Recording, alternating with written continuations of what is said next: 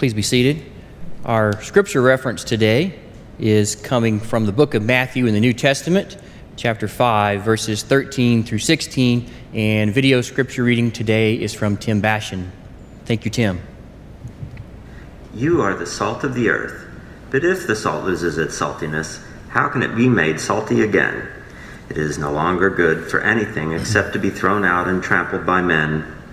You are the light of the world. A city on a hill cannot be hidden. Neither do people light a lamp and put it under a bowl. Instead, they put it on its stand, and it gives light to everyone in the house. In the same way, let your light shine before men, that they may see your good deeds and praise your Father in heaven. Thanks to Tim for taking the time to put that together for us this week. So, good morning, First Church. It's good to see you here in person. Whether you are worshiping here in person or at home, we believe the Spirit of the Lord is with us. For the Lord says, Where two or more are gathered, the Spirit of the Lord is also. I think I know most of you, but my name is Hardy Patton. I'm a layperson here at First United Methodist Church. My wife Tammy and I have been attending here since about 1997, so we're coming up on 23 years. Raised both of our kids, Emma and Jake, uh, in this church, so it means quite a bit to us to be here today but I am believing that the Spirit of the Lord is with us. Amen? Amen. Let's go to the Lord in just a quick word of prayer. Lord God, we thank you for your presence today. We thank you for sending your Holy Spirit to comfort us and to guide our steps. Today, I pray you will be with us. I pray you will open our hearts and our minds to your message and your word, that we might be your hands and feet. I pray that the words of my mouth and meditations of my heart will be pleasing to you this day. In Christ's holy name. Amen. So, what an honor it is to be asked to share the Word of God. But at the same time, it can be a little bit of a challenge too. So I want to give kudos to Pastor Leslie and all those pastors that are out there that do this every week because it's sometimes a challenge to think that you know what message the Lord is putting on your heart. So I spent several days trying to figure out what the topic might be today. And there were a lot of blank sheets of paper, and there were a couple of times I had a few words scratched down, but none of it seemed to gel and make sense until about Tuesday morning. And on Tuesday morning, I felt like God was leading us to the topic of salt and light. And how can we be better at being salt and light in this world? But ultimately, Unless God is in the message, I believe the message is pointless. So pray with me today that God is in the message. Amen. So, but before we get too deep into the calling uh, to be salt and light, I want to try to make this topic a little bit more relatable to each of us. How many people enjoy a good family vacation? I think most of us do, need a little time away. So, back in June, my wife Tammy and my son Jake got the chance to go to Yellowstone National Park. Tammy and I had been a number of years ago, Jake had never been. It's a beautiful place. I highly encourage you to go if you get the chance. But we decided that we were going to camp along the way. Is it the Jenka family that always says the, the family that camps together is the cam- family that stays together? I think it's the Jenka family. So shout out to them for all the camping they've done over the years. But you really become much more aware of your surroundings when you're out in the wilderness and you're camping. And so we drove up to the Grand Tetons, which, by the way, is gorgeous with the mountain peaks and the snow, and that's just south of Yellowstone National Park. And on this particular day, we had gotten up really early. My son Jake had started a photography business, and so he wanted to get out and take photos early in the morning. Well, guess when the, the wildlife is moving in the Tetons and Yellowstone? They start about 5 o'clock in the morning when light first becomes visible. So we were up about 4.30 that particular day that we were going to camp and we had seen just about everything you can imagine bison and elk and a grizzly bear. We saw a couple black bears along the way. Uh, just a gorgeous place. And we finally got to our campground in Yellowstone National Park. Oh, it was late afternoon, early evening. Got our camp set up, our tent, got our fire built, all the good things that you have to do. And it had been a long day, so we started to wind down and get ready for bed. And, you know, it's about 7,000 feet, and so we were expecting a temperature to get down to about 36 or 37 degrees. So you need a, a good sleeping bag for that. About 10 o'clock, we all began to fade off. We got in the tent went to sleep. I slept great for about three hours. And then a little after 1, somewhere around 1.15 in the morning, I heard the most awful scream I've ever heard in my life. And I thought for a second, this has to be a person in distress You know, I've got my can of bear spray laying next to my head. Are they being attacked by a bear, or is this an individual, or what's going on? And then it stopped. And I just laid there and I listened, wondering what to do and what would happen next. And I didn't hear anything. And then after about 30 or 45 seconds, I heard it again, and it was even louder this time. But this time, it didn't stop. It just kept going and going and going. And I realized pretty soon that this wasn't a person, this was a pack of wolves. Now, I grew up in southern Oklahoma in Mill Creek, and so I was used to hearing coyotes my whole life. Uh, so I knew this was not coyotes, didn't sound anything like it. Completely different. And so there's a, there's a photo here that my son took the next day. It may be a little bit hard to see because this was taken actually later in the day, and this, I believe, is a large coyote as opposed to a wolf. Coyotes get to about 50 pounds, and wolves get to about 150, and they look slightly different. Um, but sometimes it's hard to tell the difference when the wolves are pups. They look like coyotes. Uh, so this just gives you a perspective of what we were, were hearing that particular night. Again, I think this is a coyote as opposed to a wolf. But I went back to sleep, thought, this is a good place to be. I'm nice and safe in my tent. I'm warm in my sleeping bag. I'm just going to stay here till morning. And that worked great until about 3 a.m. when Tammy woke up and she decided we need to make a quick run to the restroom and back. So I grab my shoes, I grab my bear spray, I grab my flashlight. Off we go. It's really dark. There's not much moonlight that night. Go down the road, and on our way back, I think I hear something, and then I think I see something out of the corner of my eye, some movement. I can't really tell what it is. And so I take my flashlight and I shine it into the darkness. It's amazing how well that flashlight is at penetrating the darkness. And there, running probably less than 10 feet behind Tammy, is a large coyote. Just runs right past her I'm sure that he knows we're there. We just didn't know he was in the vicinity. And so we made our way safely back to our tent, got back in our sleeping bags, and I decided that was a good place to be until morning. But I wanted to focus on how bright that light was and how I wouldn't have been able to see the coyote without the light penetrating the darkness. And so, as God calls us to be salt and light, I want us to keep that in the back of our minds as we go through this morning. So, when, when Tim read the scripture, and again, thanks to Tim for, for doing that. He started with verse 13. I'm going to pick up with verse 14 here and just go back to that briefly. Verse 14 says, You are the light of the world. All right, First Church, who does it say is the light of the world? It says, We are. Now, I know Jesus is the light, but here he's telling us that we're the light of the world. That means you and me.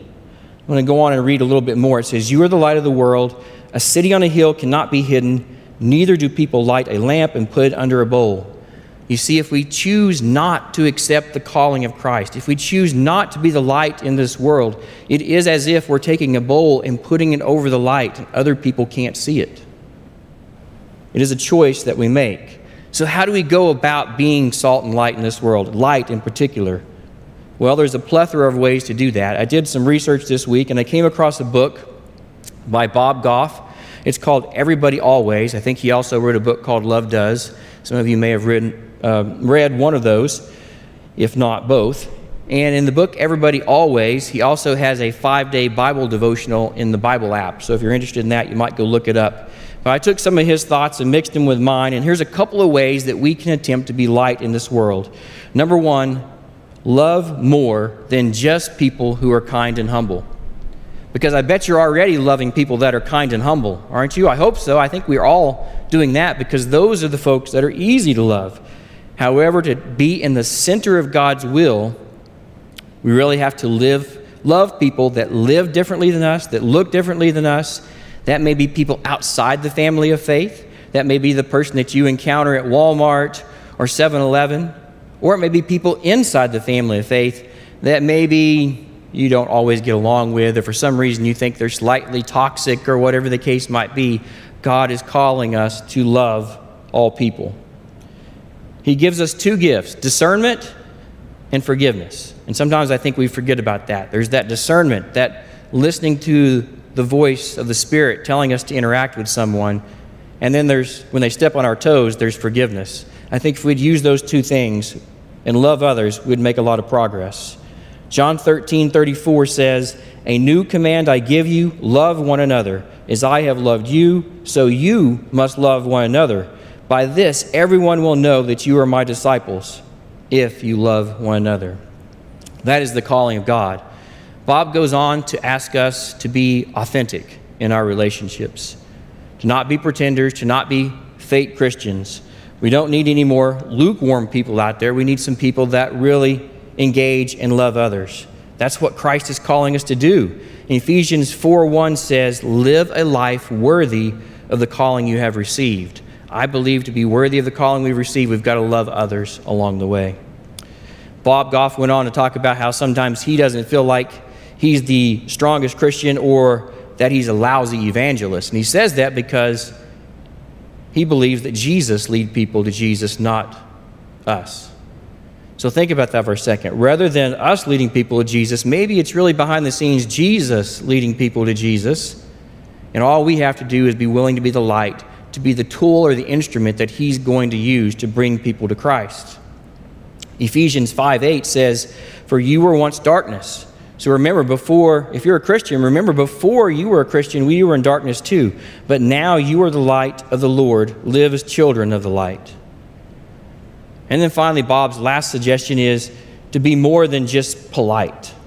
I'm really bad at this one because I think I've been pretty good my whole life at being polite and diplomatic, but sometimes we need to be more than polite and diplomatic. A number of weeks ago, Leslie preached on his upbringing and how he was always a nice kid. And I think he told us we have to be more than just nice. Being nice is not enough. We need to truly engage with people and love them where they are, and God will give us the ability and the strength to do that. And when we do that, it's just like that flashlight in Yellowstone that spots the coyote or the wolf or whatever it might be. Then God's light can shine through us and people can see the light. So, on our way back from Yellowstone, we camped at another location in the panhandle of Oklahoma, and it was at Black Mesa State Park. How many of you have ever been to Black Mesa State Park or know where it is? I'm sure a few people have along the ways. I, I did not realize that you could leave Oklahoma City, that you could drive west northwest for six hours and still be in the state. But you can actually, that's where Black Mesa is. It's further west than Amarillo, it's almost as far north as Colorado.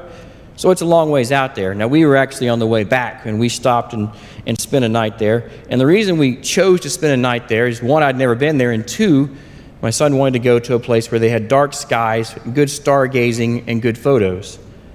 And so, Black Mesa State Park has applied for the Dark Skies certification program. So let me just give you a few things that they have to do. It takes a couple of years, one to two years probably, to get that certification passed. You have to have a light management plan. The Milky Way must be visible to the naked eye, and there can be no nearby artificial light that yields any significant glare. That, and then a whole plethora of other technical details that you have to work through. So they're working on that certification, but it is a great place for stargazing.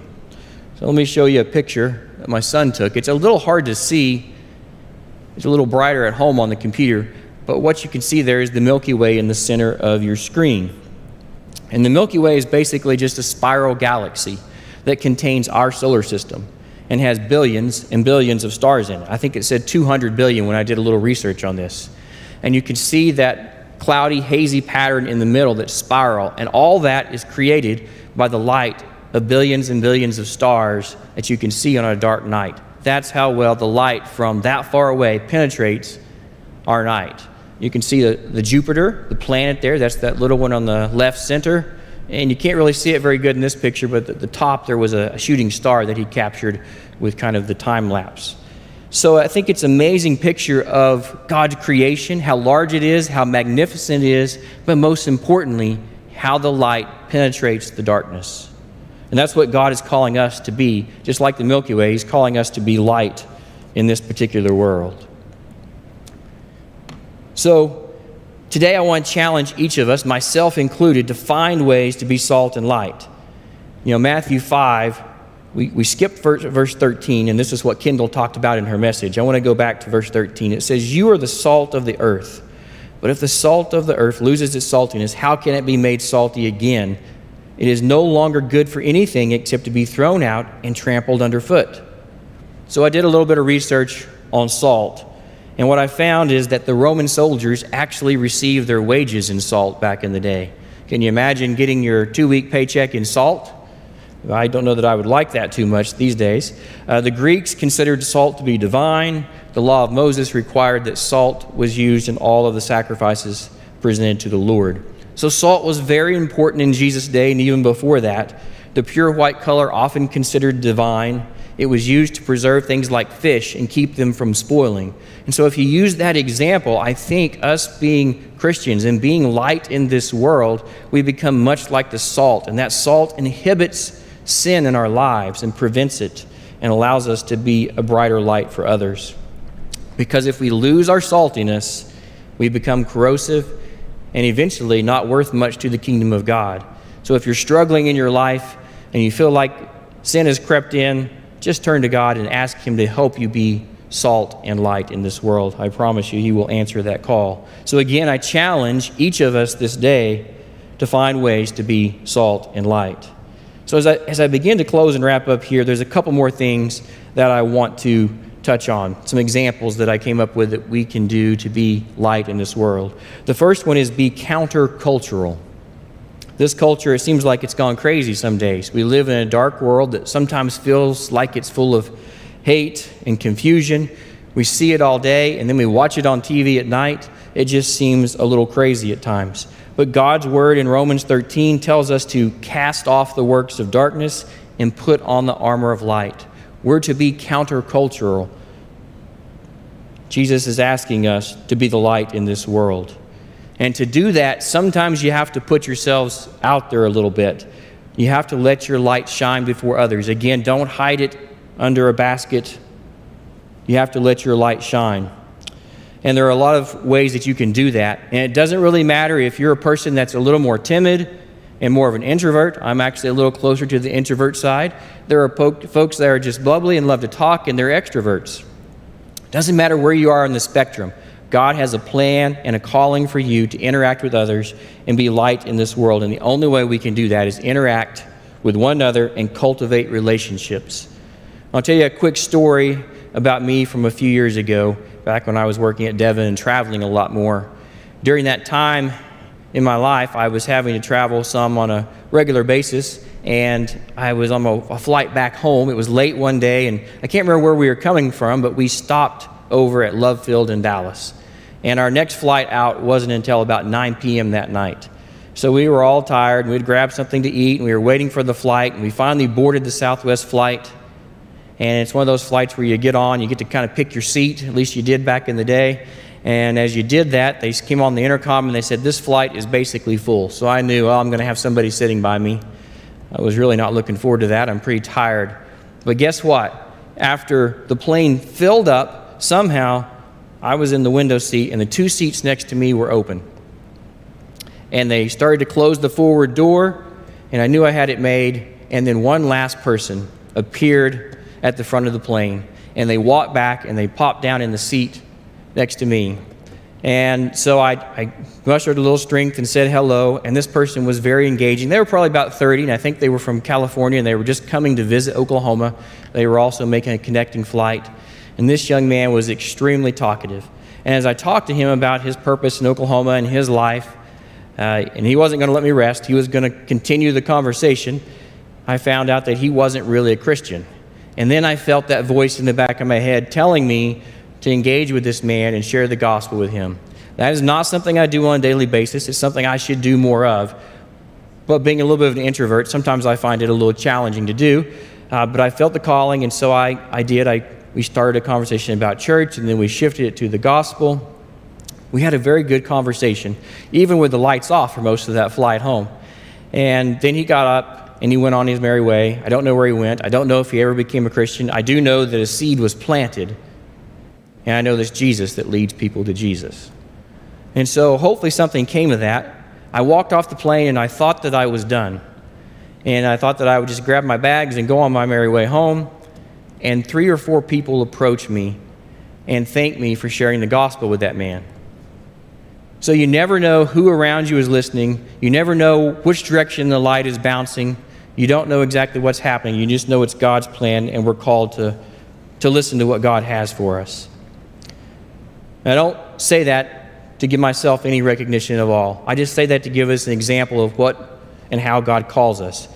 and to remind us that whatever we do when we're being salt and light, to always point back to the true light source. And the true light source is Jesus Himself. So I encourage us all this week to let our light shine before others. That scripture this morning that we read, Jesus goes on to give us a reason why it's so important for our light to shine. It says, so that they may see your good works, which implies that there are works involved in showing our light, and to give glory to our Father in heaven. Our goal should never be to bring recognition to ourselves, but always to point back to the glory of God. There's a fine line between being a light and doing something to bring glory to ourselves. So, as we, as we close, I have one last picture, and it's very similar to the one that you saw before. It's the same Milky Way galaxy and the same planet Jupiter. It was taken, this picture was taken between 2.30 and probably 4.30 in the morning my son has an app, and so he sets the time. He knows at what time the Milky Way is going to be just right, and he knew the, the moon was going to set at about 2.30 in the morning. And so as we made our way out, we knew that this was going to be above us. And what a beautiful sight it was. But with this picture of my son in it, I think it reminds us that we basically are placed between the light and the darkness. We are placed out there as an object that God can use as a tool. As He shines the light on us, He's really trying to point others to Christ. The question for us are we going to allow God to use us to be salt and light in this world? I pray we were. We, we, I pray that we are. So go and be the light of the world. In the name of the Father, the Son, and the Holy Spirit. Amen.